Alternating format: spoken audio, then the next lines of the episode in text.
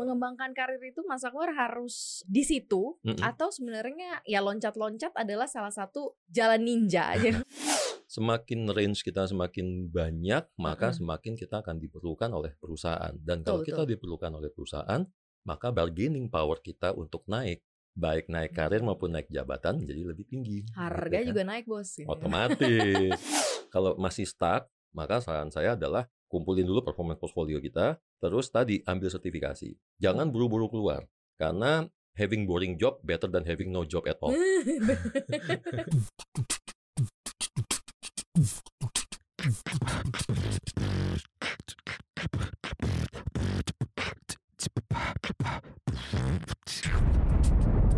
Cuap-cuap cuan.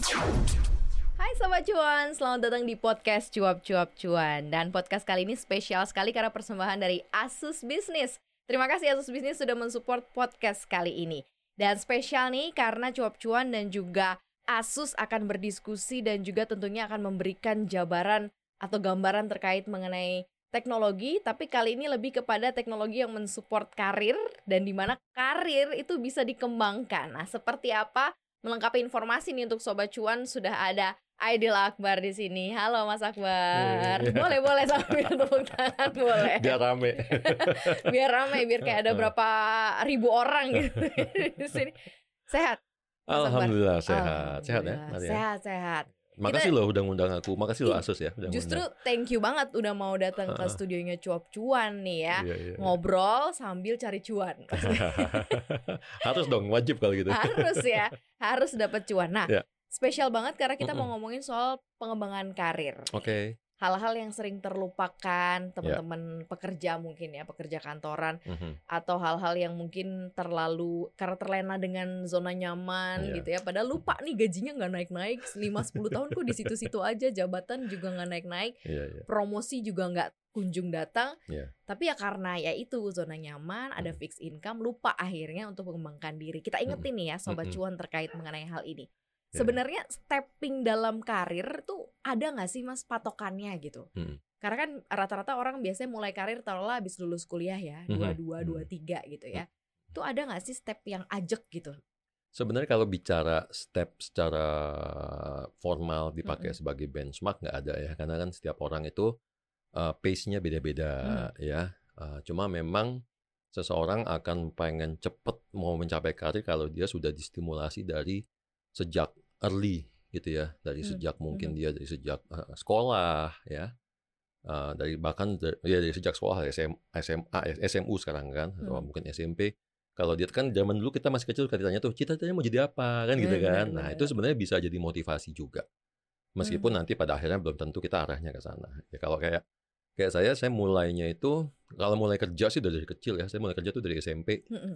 Ya umur 14 tahun udah mulai kerja gitu. Meskipun kerjanya kerja kasar, kerja di restoran waktu itu. Mhm. Terus eh, SMA juga eh, ngeband, ngeband udah pastilah zaman dulu ngeband, nge-DJ. Jadi ini anak band, anak Ngeband, DJ sebenarnya. ke kafe dibayar Ke kafe gitu dibayar, ya. ha-ha. Oh, Jadi, mhm. sebenarnya kan kalau dilihat kan ah kerja apaan sih kayak gitu ya Mm-mm. tapi ternyata itu juga membentuk mental gitu loh membentuk mental membentuk karakter gitu ya Mm. sehingga ketika nanti kerjanya di uh, kantoran kita terbiasa tuh terbiasa ketemu sama banyak orang dengan Mm. berbagai macam karakter yang berbeda Uh, kolega ya kolega teman kantor terus kemudian terbiasa punya bos gitu Mhm, kan nah dari situ baru kita nanti mikir kan habis ini gue mau ngapain ya habis ini gue mau jadi apa ya nah Iya, itu tadi iya. itu yang nanti akan menentukan pengembangan karir kita sih nantinya ke depannya gitu. Semua fasenya beda-beda, tapi Mm-mm. kalau kita misalnya pukul rata mulainya dengan Ya. eh, jadi karyawan nih, jadi Mm-mm, mm-mm. employee di usia 22, 23, terus kita masuk ke jenjang karir berikutnya, Mm. itu harus direview berapa tahun sekali sih? Artinya gini, Ya. "Eh, kayaknya cukup deh gue jadi karyawan tuh tiga tahun gitu. Nanti harusnya sih gue dapat promosi nih. Ya. Tapi kan kalau eh, politik kantor biasanya kan suka Hmm. Ya kalau atasannya nggak naik atau atasannya nggak dipromosin ya lu nggak kena promosi Iya, gitu ya iya. gimana sih step seharusnya kita mereview Iya. karir kita nih udah on track bagus atau malah stagnan sih Ya, jadi kalau saya punya prinsip biasanya sekitar 3 sampai 5 tahun ya. Kita Mhm. udah harus review, kita udah harus naik eh, jabatan kalau aku bilangnya ya, naik jabatan. Jadi kan kalau tiap tahun kita ada kenaikan gaji standar ya. Tapi Ya. yang pengalaman yang aku jalankan pribadi itu tiga tahun biasanya. Tiga tahun tuh gue udah harus pindah kerja uh, atau harus pindah divisi supaya dapat tantangan baru. Nah, Hmm. otomatis kalau pindah kerja atau pindah divisi ada kenaikan pangkat, ada kenaikan karir, ada kenaikan gaji dong. Benar, kan benar, benar, juga itu benar. juga kan Mm-mm. gaji kan. Jadi sebenarnya kalau idealnya tuh 3 sampai 5 tahun Hmm. gitu. Jadi kalau misalnya sudah lebih dari lima tahun kita stuck di pekerjaan yang sama, itu artinya udah masuk ke zona nyaman gitu ya. Dan Nah, bahaya itu ya. dan bahaya dan bahaya karena artinya ya udah kita pasrah karena kalau masih muda, masih usia di bawah 30-an Mhm. uh, masuk zona nyaman mungkin nanti suatu hari pada saat sadar masih bisa masih bisa pindah-pindah ya. Mhm. Tapi kalau mereka yang sudah masuk usia 40-an, zona nyaman, nanti pada akhirnya nanti pensiunnya di situ aja gitu loh. Karena ya mereka udah jadi udah mau nggak mau ya. Iya, karena mereka udah ada ketakutan kan untuk Hmm. pindah mencoba hal yang baru, terus nanti apalagi udah menikah, nanti anak gimana makannya, istri Yes, gimana, masih ada biaya pendidikan segala macam. Akhirnya ya udahlah pasrah aja lah gitu, gitu ya. Mhm.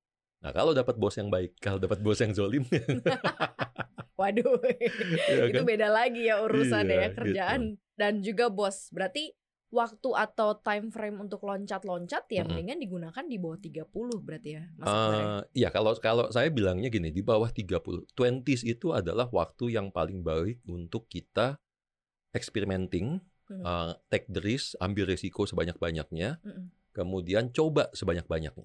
Gitu. Jadi Oke. eh karena eh, karir itu baru mulai stabil itu menurut saya di late 20s early 30s ya. Mhm. Dia masuk ke 30 udah mulai shape up tuh. Oke, Hmm. gue lebih suka di marketing. Oh, oke, gue lebih suka di operation. Oh, oke, Hmm. gue lebih suka di finance. Nah, dari situ kita udah mikir, what next? Atau enggak targetnya apa nih? Gue mau jadi apa gitu Hmm, kan? mhm, mhm. Kan udah jelas tuh kalau marketing berarti akan jadi CMO Iya, gitu ya. iya. Kalau finance berarti akan jadi CFO. Iya. Kan itu the ultimate goal-nya kan. Benar. Nah, itu udah mulai di, dirancang. Waktu aku pulang tahun 2000, aku sempat masuk ke salah satu bank nih. Mhm, Ya.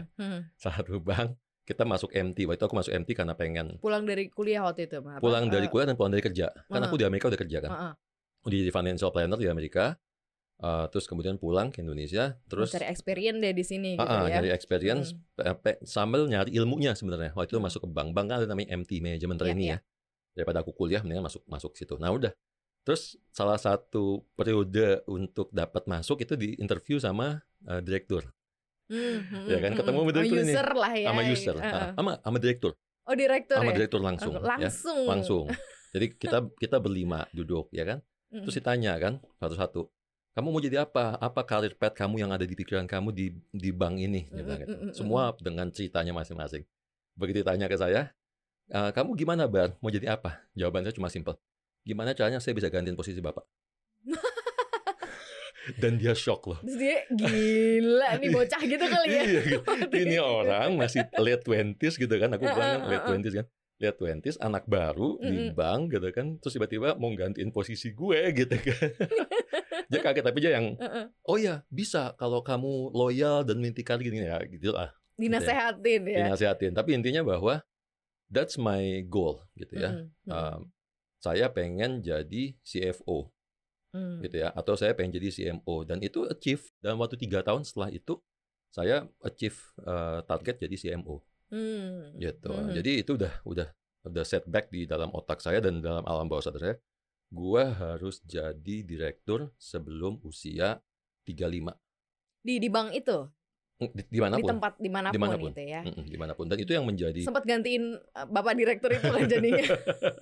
nggak jadiin beliau tapi kemudian saya dijadikan role model dari teman-teman seangkatan saya ah ya ya. gitu ya, karena ya, mereka ya. juga bilang lo waktu pas ketemu kemarin sempat tahun lalu kan kita sempat reunian kan Mm, mm, mm, terus dia bilang anak-anak akhirnya ngomong sama saya lo tuh yang paling emang di kelas tuh lo, udah- lo tuh udah jauh banget ngomongnya gitu jadi akhirnya saya nggak sadar bahwa ternyata itu reflect ke cara saya attitude saya di Mhm, kelas gitu ya ngomong mhm. ke teman-teman dan sebagainya Gila ya. Berarti dia udah bisa diambil nih. Uh, satu adalah uh, experience, build the experience, terus Ya. kemudian juga harus set the goals. Jadi Ya. tadi yang aku udah uh, ambil untuk bisa punya uh, karir on track atau Mhm. bahkan ada lompatan-lompatan karir. Ya. Nah, kita bicara ke karir yang lebih mm, mature. Mhm. Kalau tadi kan mungkin pengalamannya Mas Akbar Mhm. nggak common lah, nggak nggak semua orang bisa Iya. di, jadi direktur atau CMO di usia 30-an ya. Iya.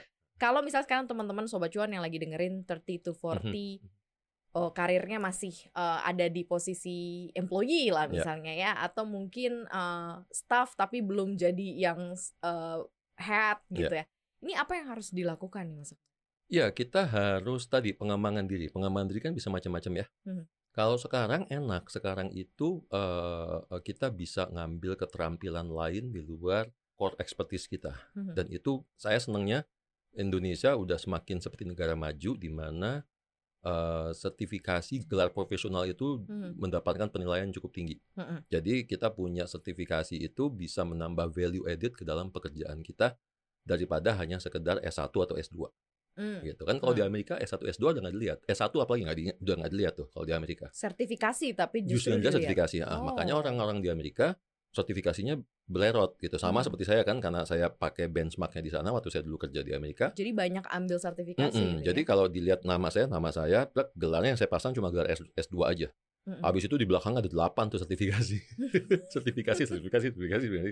Semua baik sertifikasi yang berhubungan langsung sama pekerjaan saya sebagai financial planner, financial Mhm. consultant maupun sertifikasi yang lain Mhm. gitu. Tapi biasanya masih inline sih ya, masih inline. Jadi dan sekarang udah banyak banget dan kita bisa ngambil juga secara online. Itu Betul, udah betul, privilege betul. banget sih. Mau sekolah di Harvard kan banyak banget sertifikasi Harvard kan. Iya. Jadi kita nggak perlu harus sekolah ke Harvard, kita bisa ngambil sertifikasi online ke Stanford gitu. Ini kalau kita Mhm. bicara di luar negeri ya. Uh, demikian juga yang lokal. Itu baru yang sertifikasi yang kampus. Ada lagi sertifikasi yang based on pekerjaan. Yang Hmm. IT ada sertifikasinya gitu ya. Yang uh, macam-macam deh gitu ya. Itu banyak Oke. banget dan itu sangat-sangat menurut menurut saya sih itu sangat-sangat mem- membantu dan membuka peluang karena sekarang kan yang dilihat oleh uh, para owner atau para eksekutif itu adalah kompetensi. Ya benar. Ya kan kompetensi gitu. Jadi Experience tapi nggak kompeten ngapain gitu ya. Nah, betul kan? Experience nggak kompeten dan semakin range kita semakin banyak, maka Mm-mm. semakin kita akan diperlukan oleh perusahaan. Dan kalau Betul, kita diperlukan oleh perusahaan, maka bargaining power kita untuk naik, baik naik karir maupun naik jabatan menjadi lebih tinggi. gitu Harga kan. juga naik bos. gitu. otomatis, ya kan? Pasti ya. Heeh, jadi nggak ada batasan lagi. Misalnya, Heeh. misalnya saya orang finance nih, Heeh. oke orang finance. Terus gue ngambil sertifikasi eh, social media marketing misalnya. Heeh. Kan nggak ada urusannya kan, finance finance, social media marketing marketing kan. Heeh. Tapi kayak, kayak kemarin nih contohnya pada saat terjadi eh, apa namanya pandemi di mana banyak yang di layoff, Ya. kan jumlah karyawan men- menciut. Betul. Sehingga karyawan yang multitasking itu menjadi lebih dibutuhkan oleh perusahaan karena mm-mm, dia juga mm-mm. mesti penghematan kan Mm-mm. sampai kondisi membaik lagi otomatis Mhm, gitu loh. mhm. Jadi nanti ketika ada harusnya ada yang di layoff atau segala macam kita nggak kena tuh karena kita bisa multitasking. Karena lu bukan cuma Hmm. bisa marketing, lu bisa juga eh, sosial media, Iya. bisa juga digital, mungkin macam-macam gitu yang dia Iya, bisa ya. iya. Biasanya kan ah, banyak orang yang akhirnya stuck karena bingung mau ngembangin karir ke mana. Misalnya nih, ah, posisinya staff, terus eh, staff marketing gitu. Iya. Gue next mau apa ya? Head marketing kali ya. Jadi di marketing tapi jadi kepalanya aja gitu. Mm-mm. Jadi istilahnya eh, jadi bos kecilnya gitu. Mm-mm. Tapi mungkin nanti jadi senior marketing manager. Nanti Mm-mm. mungkin berikutnya jadi direktur marketing. Jadi steppingnya tuh di situ gitu, Mm-mm. garis lurus. Mm-mm. Nah sebaiknya seperti apa sih? eh, apa ya? Tadi kalau sertifikasi bisa diambil Ya. apa aja, Ya. nggak harus dengan sesuai dengan karir kita. Ya. Tapi sebaiknya seperti apa sih kita tuh? Ya itu set the goalsnya itu, Mas Mm-mm. Akbar. Haruskah gua yang staff punya mimpi jadi head, terus Mm-mm. jadi senior marketingnya, terus at- jadi direkturnya, atau sebenarnya gue bisa aja langsung aja gue loncat jadi senior, gue out dari kantor ini, Ya. gue bisa jadi direktur mungkin langsung. Nah ini gimana?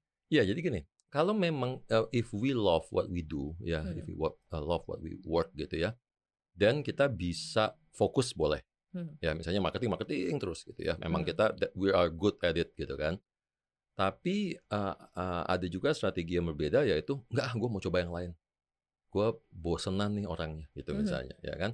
Nah, di situlah challenge-nya. Karena gini, ketika kita udah sampai di posisi leader, sebenarnya yang dilihat itu udah bukan spesifik suatu pekerjaan, tapi ke leadership-nya yang dilihat. Ya. Ya kan, pada saatnya ketika saya waktu itu jadi direktur, kemudian saya jadi CEO, Hmm. itu eh, lebih kepada people management. Udah bukan lagi spesifik pekerjaan. Karena spesifik pekerjaan yang ngerjain manajer-manajer saya Ya, ya, ya. gitu ya. Bagaimana saya memotivasi mereka, bagaimana saya bisa membuat eh, apa namanya company goals tercapai. Itu kan eh, ininya eh, leader ya dan leader kan nyiapin ke depannya gue mau apa, next step apa gitu. Hmm. Nanti eksekusinya ke anak-anak biasanya. Nah, Jadi memang akan sangat bagus kalau kita punya ilmu secara spesifik, gitu ya. Makanya kenapa kalau ini balik lagi sebagai contoh di perbankan lagi nih Iya, ya. iya. Perbankan tuh biasanya kalau orang mau jadi direktur, itu biasanya dia harus pernah pegang minimal tiga atau empat divisi yang lain Di Ya, luar dari di luar dari eh, expertise-nya dia. Oke. Dan karena dia bisa ditempatin di mana-mana, kecuali emang spesifik ya kayak direktur bagian kredit misalnya, ya udah mau mau nggak mau dia mesti karirnya kredit aja tuh. Mm-mm. Tapi kayak direktur HR, direktur treasury, direktur Mhm, apa itu mhm. biasanya mereka udah pernah tuh keliling tuh minimal udah pernah pegang beberapa divisi Mhm. gitu supaya mereka uh, uh, expertise-nya lebih broad gitu. Nah demikian juga kita yang dalam karir gitu ya. Jadi nggak ada salahnya kita ngambil atau kalau memang tadi kalau misalnya takut mencelakakan karir kita ya berarti kita ambil sertifikasi ini tempat lain yang di Mhm. luar dari karir kita. Mhm. Dengan catatan kita udah punya sertifikasi di karir kita. Gitu. ya. Jadi Hmm, kalau saya oke. misalnya sertifikasi saya financial gitu ya. Gue udah lengkap nih sertifikasi financial. Ah, gue mau coba ngambil IT ah, gitu ya. Gue Mhm. mau belajar coding.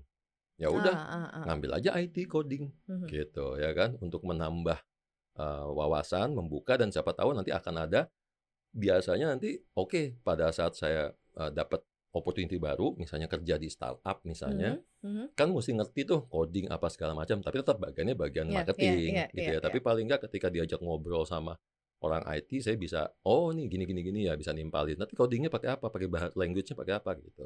Hmm, jadi ada pengetahuan-pengetahuan yang kita lebih diversifikasi gitu ya, Iya. nggak cuma melulu satu eh, page, tapi mungkin bisa ada page-page yang lain juga. Iya, betul Mengembangkan karir itu Mas Akbar harus eh, di situ Mm-mm. atau sebenarnya ya loncat-loncat adalah salah satu jalan ninja. Jadi kalau anak-anak sekarang bisa ngomongnya itu adalah jalan ninjaku gitu ya.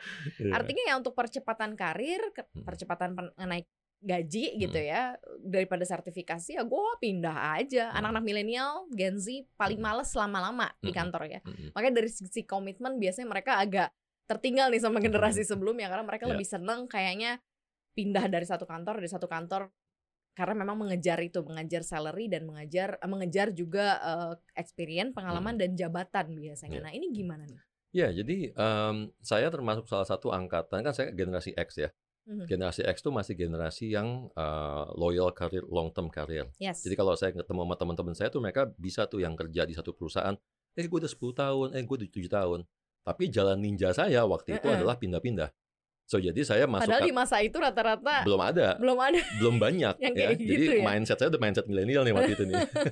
bener bener bener So, bener. jadi karena gini, em, ketika kita merasa bahwa oke gue di kantor udah mentok nih, Mm-mm. ya mentok dalam arti kata bisa macam-macam ya bisa tadi oh bos gue belum naik jabatan gue nggak bisa ngambil jabatannya dia Mhm. atau terlalu banyak too much politik ini kan di office gitu ya Mhm. atau apa pun lah sehingga untuk kita bisa naik lagi saya mesti nunggu another 1 2 tahun lagi sementara gue udah masuk tahun kelima nih Mhm. so kalau udah kayak gitu nggak ada pilihan lain cari tempat lain Cabut. ya. cabut gitu tapi Hmm. juga kita cari pada saat cari tempat lain kita harus cari yang memang harus ada lompatan gitu ya jadi kalau Hmm, saya biasanya hmm. ketika saya pindah tempat lain kalau bisa saya lompatnya dua lompatan jadi nggak cuma satu Gimana gimana tuh? Jadi Contohnya misalnya- misalnya.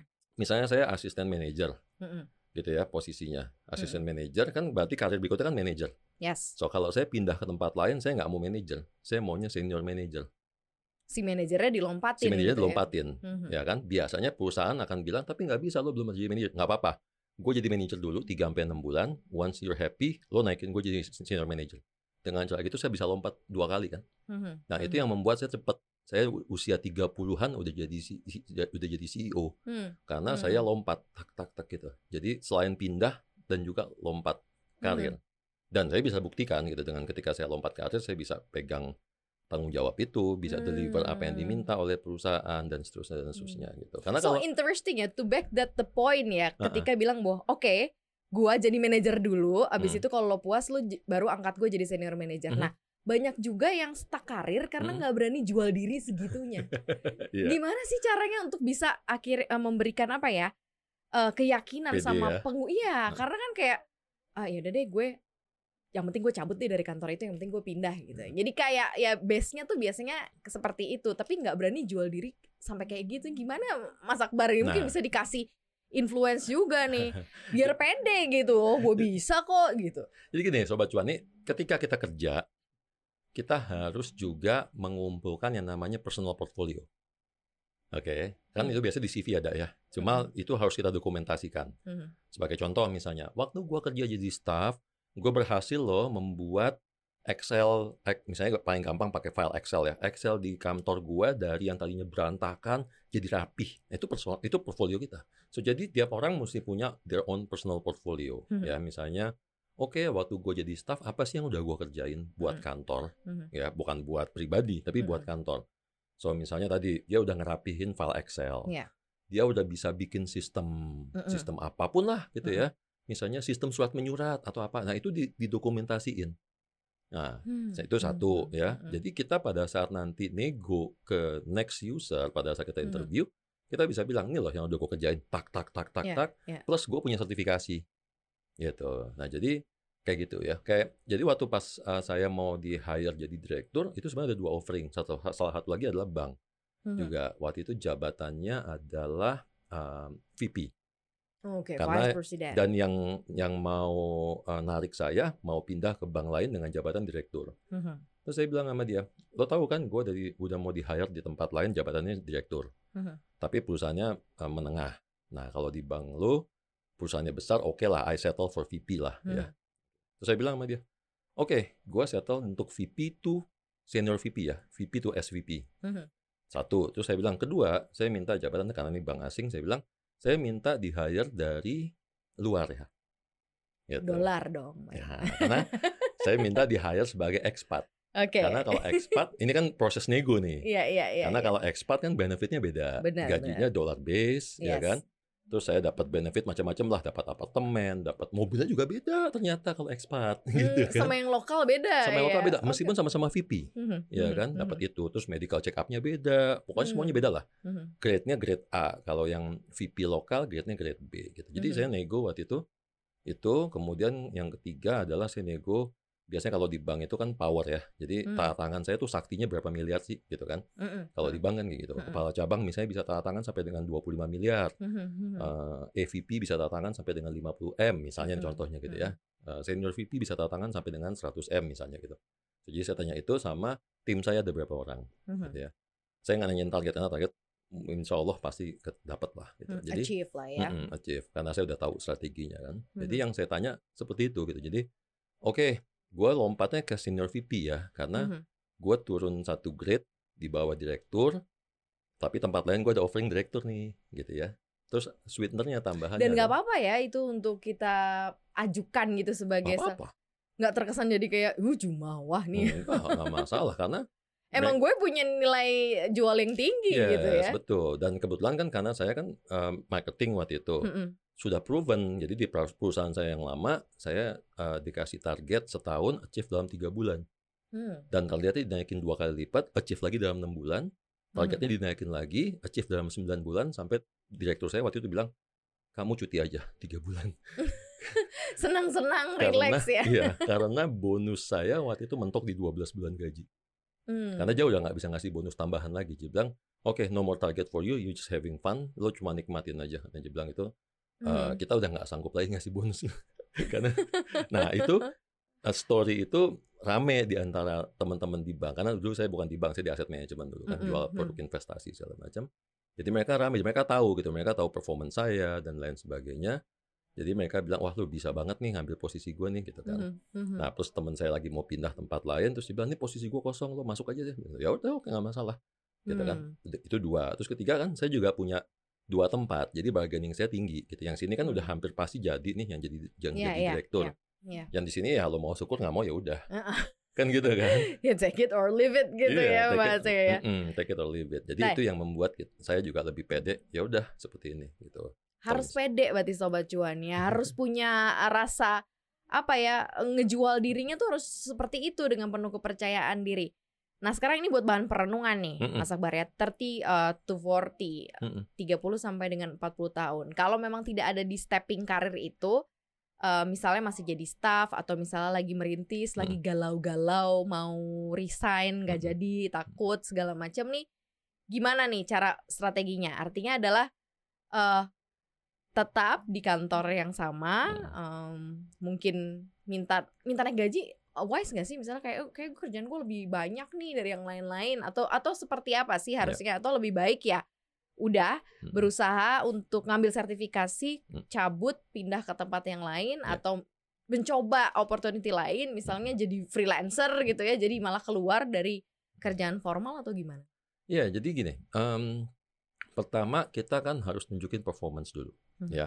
Perlu, karena kan saya pernah jadi bos dan saya pernah jadi owner kan perusahaan. Jadi eh, apa sih yang diinginkan oleh bos dan owner adalah Anda perform dulu. Nah. Perusahaan membayar Anda berapapun gaji yang yang kita terima, 5 juta, 7 juta, 10 juta, 20 juta, itu dengan performance yang 100%. Kita baru bisa minta lebih ketika kita sudah perform di atas 100% Hmm, gitu. hmm, Kalau cuma hmm. 100% aja atau mungkin 110%, ya udah lo terima aja udah gaji segitu gitu karena memang lo dibayar buat segitu Ya, gitu kan. ya, ya. So, artinya apa? Tadi kan dokumentasi uh, personal portfolio itu membantu ya. Terus kedua uh, performance tadi benar ya. Nah, performance itu kan kadang-kadang ada pimpinan yang bisa ngelihat, ada yang nggak ngelihat. Ya. Makanya pentingnya personal portfolio tadi gitu. Nah, jadi kalau masih stuck, maka saran saya adalah uh, kumpulin dulu performance portfolio kita, terus tadi ambil sertifikasi. Jangan buru-buru keluar, gitu. Jangan buru-buru. Nah ini nih yang penting ya. Nah, ah, jangan buru-buru keluar karena having apa istilahnya having boring job better than having no job at all. kerja capek tapi nggak kerja lebih capek sebenarnya. Lebih capek, iya kan? Mending mending kalau nggak kerja nggak ada yang gaji, nggak ada duit kan lebih capek lagi. gitu ya. Jadi Oke. em, jangan buru-buru keluar. eh, perbanyak portfolio kita tunjukin bahwa eh gua itu udah kasih sumbang sih lebih dari 100% loh ke perusahaan bahkan 125% bahkan 150% Mhm. Plus, gue udah invest ke diri gue sendiri. Gue nggak minta perusahaan bayarin loh. Gue udah Yes. ngambil sertifikasi ini, sertifikasi ini, sertifikasi ini. Nah, kalau sudah kita ajukan ke pimpinan, ke HR-nya kita dengan segala macam bentuk proof tadi ya, itu kemudian perusahaan memang masih belum, then Mhm. it's time to look out gitu. Hmm, tapi Tap- belum terlambat lah ya melakukan loncatan-loncatan di usia 30 to 40, 30 to 40 itu Belum, sebenarnya. belum. Tapi memang harus dimulai. Hmm. Bukan belum, bukan bukannya terus kemudian kita pasrah dan stuck situ aja gitu ya. ya, ya. Karena kadang-kadang gini, eh, perusahaan pimpinan juga kadang-kadang kan kita terlalu fokus dengan day to day eh, Yes, pekerjaan yes. ya. Mhm. Ada pimpinan yang memang seneng kayak saya tipe yang seneng banget cari new talent. Ini siapa nih yang bakal gue naikin? Karena buat saya adalah kalau nih anak naik, berarti gue naik lebih tinggi lagi. Mm-mm. Gitu. Jadi akan mempush saya karir saya lebih cepat, lebih naik, lebih tinggi kalau Hmm. ada orang yang bisa gantiin saya. Tapi ada juga pimpinan yang ketakutan kan. Jangan sampai pinter deh Jangan sampai bawahan pinter gue. deh, ntar lu gantiin iya. gue gitu kan. Nah, Hmm, ada juga yang kayak gitu. hmm, Jadi kita mesti lihat-lihat pimpinan juga gitu. Jadi yang seperti itu kita mesti perhatikan. Dan kalau memang kita stuck di situ, kemudian kita berpikir bahwa ah kayaknya emang lebih bagus, gue lebih diapresiasi, gue kerja di tempat lain, yes. Mhm. Tapi dengan catatan tadi kita harus siap juga secara financial gitu ya. Mhm. Financial juga. Waktu saya memutuskan kemudian menjadi independen, itu saya bikin matrix. Matrix kalau gue keluar, gue dapat income sekian sekian sekian. Kalau gue di dalam, gue dapat ini ini ini. Kalau gue terusin kerja gini gini. gini. Apa Mhm, sih yang gue mhm, dapetin kalau di mhm. luar gitu kan? Ah, satu hal yang pasti adalah free time lebih banyak. Mm-mm. Tapi kerjanya 24 jam kan Yes, gitu iya, kan? Iya, iya, ya iya, kalau iya. jadi independen kan. Mhm. So jadi kita bikin matrix dulu, habis bikin matrix kemudian siapin keuangannya, udah Mhm. siap belum? Ada emergency fund-nya udah udah double belum Mhm, gitu ya. mhm. Kalau sekarang 6 bulan jadi 12 bulan atau 18 bulan, kalau kemarin Mhm. 12 bulan jadi 24 bulan. Hmm. Baru kemudian memutuskan untuk keluar, pindah kerja atau menjadi freelancer atau menjadi independen. Jadi nggak Oke. ujuk-ujuk emosional gitu berantem sama bos, ah gue cabut nggak nggak kayak gitu. Itu dia ya. Jadi step karir ya Mm-mm. semua yang dibentuk, semua yang dijalankan memang harus on point nih. Iya. Ya, kalau tadi dibilang ada pengalaman, set your goal, terus kayak tambahin lagi eh, keterampilan diri gitu ya bahasanya, open networking, Iya. kemudian coba hal-hal yang baru, why not Betul. gitu ya. Iya. Karena itu akan menambahkan selling point kita ya as a Betul. person and as a employee pastinya lu Iya. butuh gue eh, segini nih gitu kan langsung bisa kasih ya ini kayaknya Hmm. lumayan seru nih kasih amunisi ya kurang kayak ngobrolnya kalau 30 Aku tambahin menit. dikit lagi. Boleh. Karena orang suka bingung ya ketika mereka udah usia 30 to 40, gue mau mulai dari mana? ih bener Iya kan?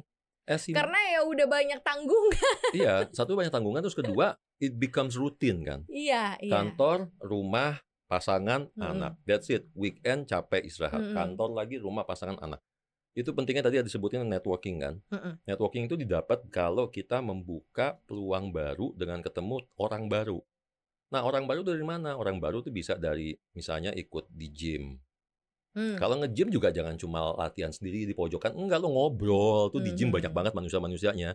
Dan Mhm. harusnya di gym itu kan selevel. Karena Yes, kalau dia kita join gym yang agak mahal ya berarti yang mampu kan bayar yang, Benar, yang orang benar. selevel biasanya Mm-mm. kan. Atau ikut komunitas. Atau as simple as belajar tadi belajar yang baru. Sebenarnya Mhm. kalau sekarang udah bisa offline akan lebih seneng tuh kalau misalnya belajar as simple as belajar bahasa deh Ya, ya, ya, ya, gitu ya, ya. ya, benar, belajar bahasa, gue kayaknya kurang bahasa Inggris, gue ngambil bahasa Inggris nggak apa-apa. Mm-mm. Atau gue mau tambahan nih sekarang lagi rame Rusia, gue pengen belajar bahasa Rusia misalnya Mm-mm. gitu kan. Mau biar- sana ke biar Rusia. ngerti tuh Om Utin ngomong apaan sih kalau di TV kalau di apa sosmed gitu kan biar ngerti gitu oh iya gitu belajar di situ kita ketemu teman baru yang kita nggak pernah tahu Ya. bisa membuka peluang kita ternyata dia adalah asisten dari direktur mana misalnya dia lagi Benar, belajar itu benar, juga benar, benar. ya kan PA-nya dari siapa gitu dan jangan memandang setengah mata gitu ya pada orang lain yang mungkin jabatannya di bawah kita karena ternyata dia adalah sambadinya sambadi gitu kan Mm-mm, mm-mm, jadi mm-mm. buka peluang itu sebanyak-banyak. As simple as misalnya kayak saya waktu itu belum kesampaian nih. Gue pengen les dansa lagi udah lama eh, eh, pernah les dansa 15 tahun yang lalu. Terus karena covid kemarin Mm-mm. akhirnya pengen lagi karena biasanya kan yang les dansa tuh orang-orang biasanya diplomat Yes. kayak gitu-gitu. Itu kan Hmm. memperluas pergaulan Hmm. kan network Hmm. kan. Nah dari situ akan memperluas karir juga potensi. Ya, banyak peluang sebenarnya yang Iya. kadang-kadang nggak terlihat gitu ya. Banyak eh, healing sana sini, tapi ya healingnya sendirian. Harusnya memang healing tuh yang membuka eh, komunikasi dengan orang lain juga Iya. yang baru gitu ya. Iya. Selain juga untuk relax. Yang jelas Mm-mm. gitu ya sobat cuan ya. Ada hal-hal yang bisa dicapai, ya ada hal-hal yang harus dikorbankan juga gitu ya. Iya. Tapi tetap semangat buat sobat cuan semua. Thank you. Mas Akbar udah Iya. diskusi bareng-bareng sama kita di cuap-cuap cuan dan thank you Mm-mm. banget sobat cuan udah dengerin podcast yang dipersembahkan langsung oleh Asus Business. Makasih banget jangan lupa dengerin podcast kita di Spotify, Apple Podcast, Google Podcast dan juga Anchor. Jangan lupa follow Instagram kita di @cuap underscore cuan dan subscribe YouTube channel kita di cuap-cuap cuan ya. Like, share dan komen sebanyak-banyak ya. Jangan lupa nonton juga cuap-cuap cuan yang kali ini sudah hadir di CNBC Indonesia TV. Thank you banget Sobat Cuan, sukses buat semuanya. Maria pamit dan juga Mas Aidil Akbar pamit. Bye.